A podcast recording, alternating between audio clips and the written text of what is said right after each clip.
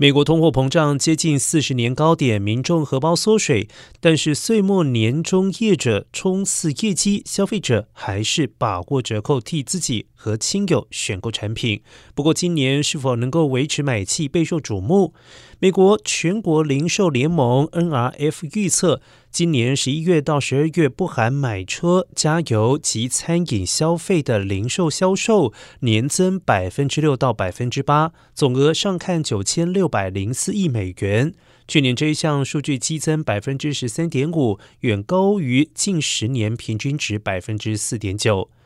NRF 主席兼执行长夏颖表示，美国经济面临高通膨、利率走高等挑战，消费者荷包受到挤压，动用储蓄消费越来越普遍，而部分的民众甚至以贷款或者是背负卡债来支撑开支。